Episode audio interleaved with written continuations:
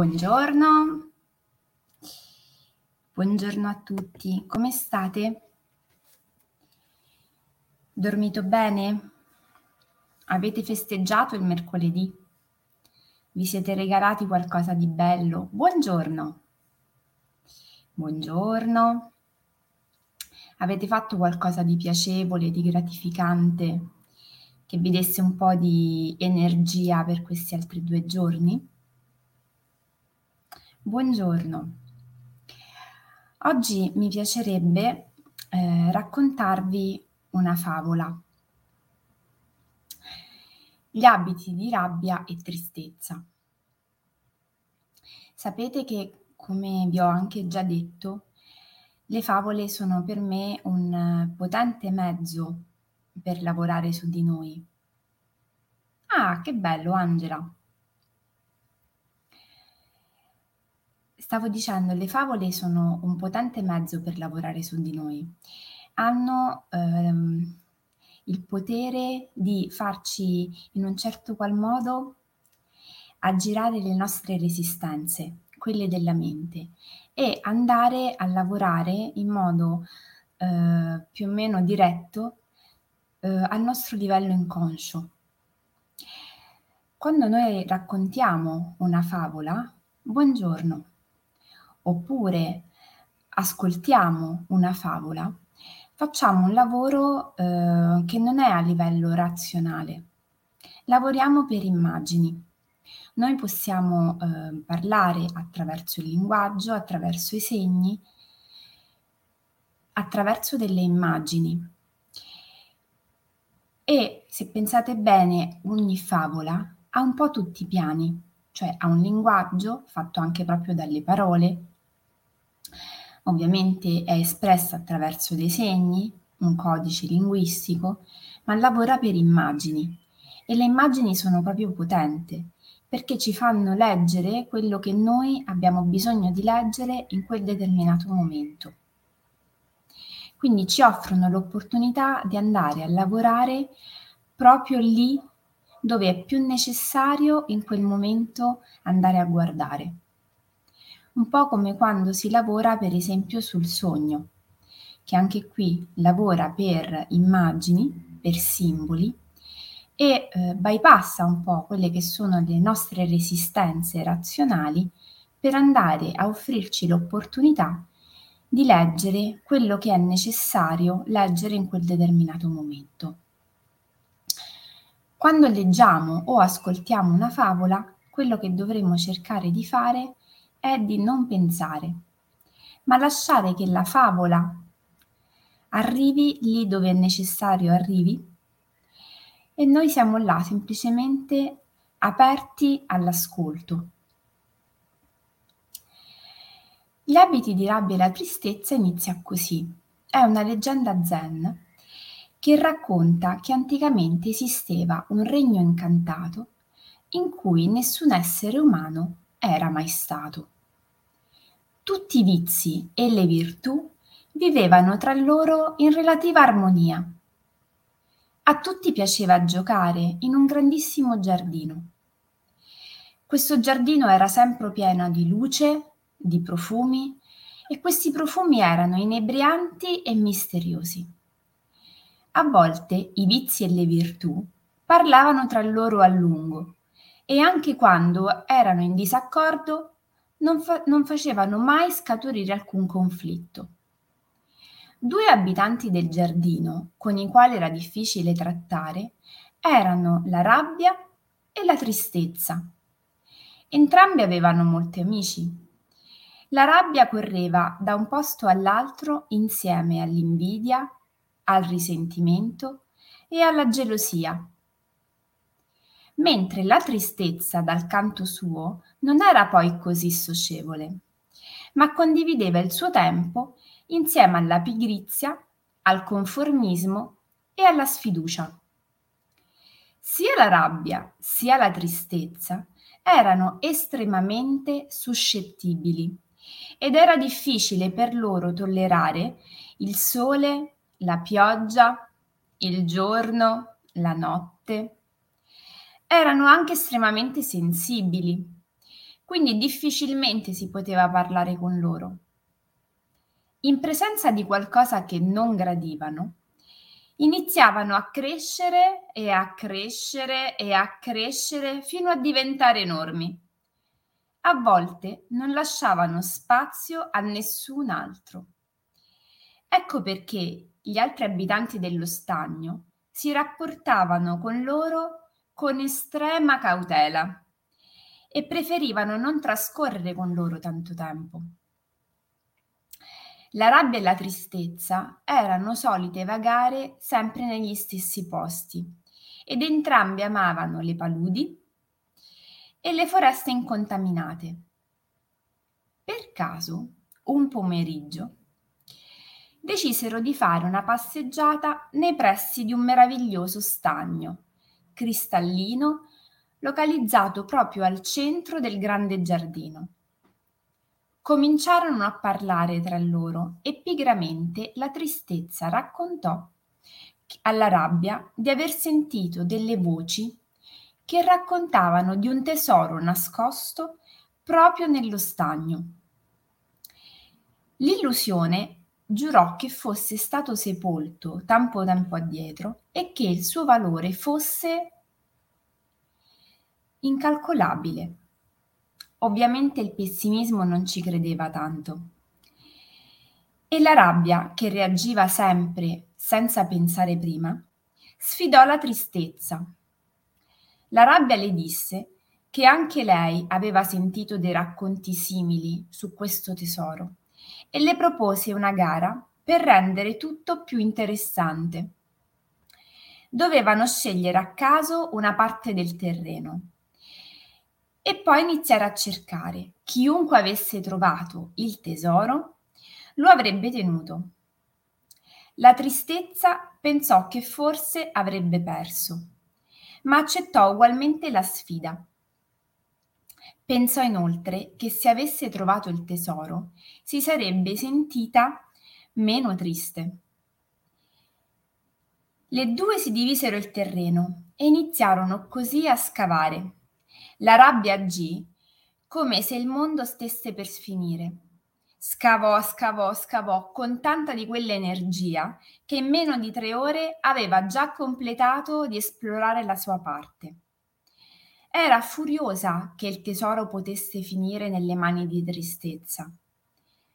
La tristezza, invece, come era spesso solito fare, iniziò a perdere tempo Scavava qualche minuto, poi si fermava, sospirava.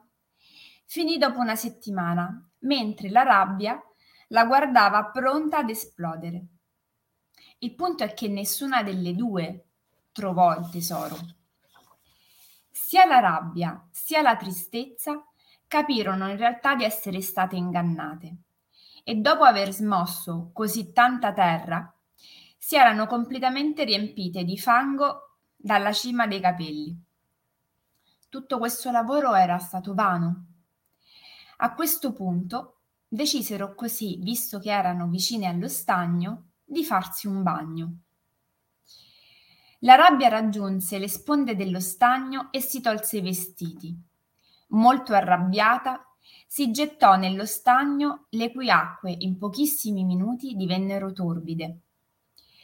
La tristezza, come sua abitudine, ci pensò un po' prima di decidere il da farsi. Alla fine decise di avvicinarsi e guardare un pochino più da vicino l'acqua. La vide mm, limpida, ma di lì a poco pensò che non appena si fosse buttata sarebbe diventata torbida.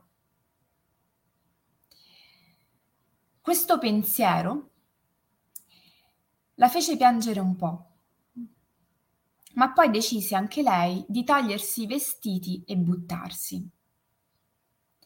La rabbia si gettò con furia nelle acque dello stagno, schizzando acqua a destra e a sinistra. La tristezza, nel frattempo, era invece rimasta in un angolo. Non le piaceva tanto muoversi. Pensò che gli schizzi dell'acqua mossi dalla rabbia, sarebbero stati sufficienti per pulire anche lei dal fango. In realtà il fatto che loro si erano buttate aveva reso l'acqua completamente torbida. Il liquido sporco finì negli occhi della rabbia, che uscì furibonda dallo stagno per potersi rimettere i vestiti, perché non riusciva più a vedere bene. E così, un po' alla cieca, per errore mise gli abiti della tristezza. Quando la tristezza uscì dallo stagno, trovò i vestiti della rabbia e così indossò quelli. Dopotutto a lei non importava. Da allora la rabbia indossa gli abiti della tristezza e la tristezza quelli della rabbia.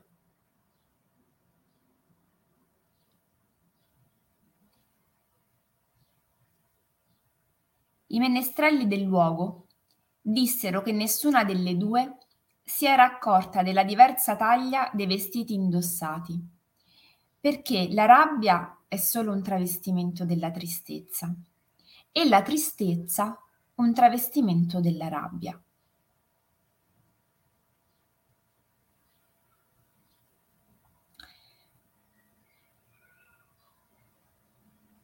Quante volte ci accade di confondere le nostre emozioni e di andare magari a mm, confondere, a scambiare una grande rabbia per qualcos'altro o al contrario una profonda tristezza che nasconde però una grande rabbia. Sapete che ehm, abbiamo già trattato delle emozioni e che penso sempre che le emozioni abbiano un ruolo fondamentale nella nostra vita, soprattutto nel nostro quotidiano. Sono dei campanellini d'allarme, campanellini d'allarme in senso neutro, ossia che ci danno l'opportunità di capire come stiamo nelle diverse situazioni del nostro quotidiano. Ma è ovvio che è fondamentale fare un lavoro di riconoscimento delle nostre emozioni, che noi spesso diamo molto per scontato. Facciamo un po' fatica a chiederci come stiamo e quando magari lo facciamo, se non stiamo attenti rimaniamo un po' in superficie. Grazie Claudia. Stavo dicendo, il punto è perché mi piaceva tanto questa favola? Perché mette un po' a nudo quelle che sono delle dinamiche molto concrete, molto pratiche, ossia la nostra capacità di confondere le emozioni, magari diversi piani, e di andare magari a lavorare per accudire o trasformare un'emozione che in realtà non è la vera emozione del momento. È quella, diciamo, di copertura che eh, nasconde quella che è veramente il cuore della situazione e che magari resta un po' lì in sordina.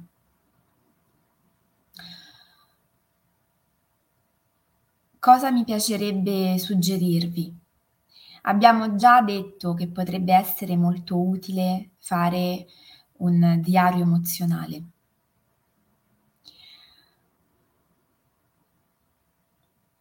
Non so quanti di voi magari si sono cimentati in questo lavoro che ovviamente, come tutti i lavori, necessitano di un certo impegno, perché bisogna dedicare un tempo anche con una certa costanza però ehm, vi riporto intanto un esercizio che potrebbe essere molto utile.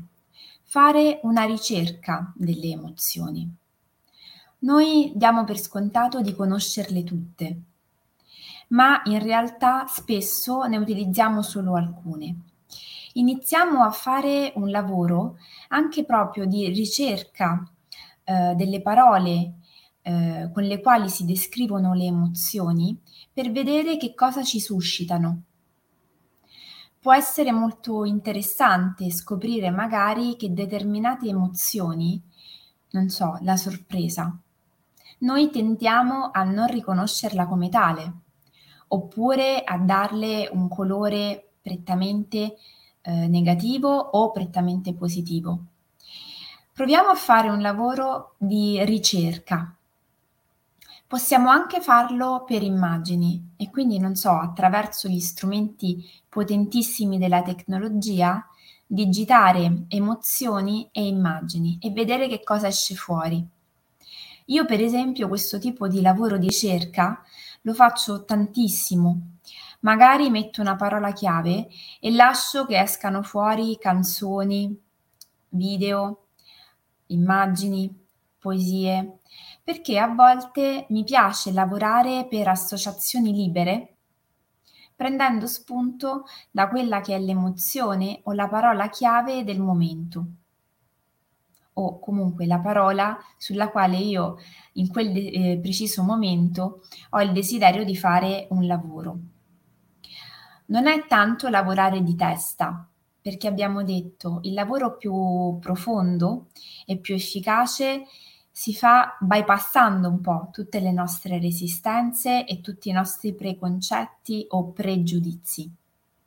Non ci dobbiamo mai sentire eh, tranquilli da questo punto di vista, perché ovviamente abbiamo una vita e un'esperienza tale che eh, tante informazioni tende la nostra mente a filtrarle o ad associarle e quindi a far sì che da un'informazione che ci arriva si arrivi subito a una conclusione, un fine. In questo caso non è questo l'obiettivo. In questo caso è offrirci degli spunti utili per allargare il nostro dizionario emozionale, allargare la nostra capacità di descrivere come stiamo, di sapere come stiamo realmente e quindi poter andare eventualmente a fare un lavoro specifico, mirato sull'emozione del momento che ovviamente sarà associata a un evento, a una relazione, a una condizione e che quindi ci dà realmente la cartina tornasole di quello che stiamo vivendo. È un lavoro eh, per il quale non dobbiamo avere fretta, ma ehm, avere l'interesse, la curiosità, il desiderio di farlo e di portarlo avanti nel tempo, perché ovviamente è un lavoro di scoperta di noi e di quello che possiamo provare durante le nostre giornate, durante la nostra vita. Quindi è un inizio, un primo passettino. Con questo io vi saluto, vi ringrazio tantissimo per l'attenzione e vi auguro una buona giornata. Ci vediamo come al solito domani mattina alle 7, così concludiamo questa settimana al meglio e poi ci prepariamo per il nostro fine settimana. Un abbraccione forte forte e tanta buona energia per oggi.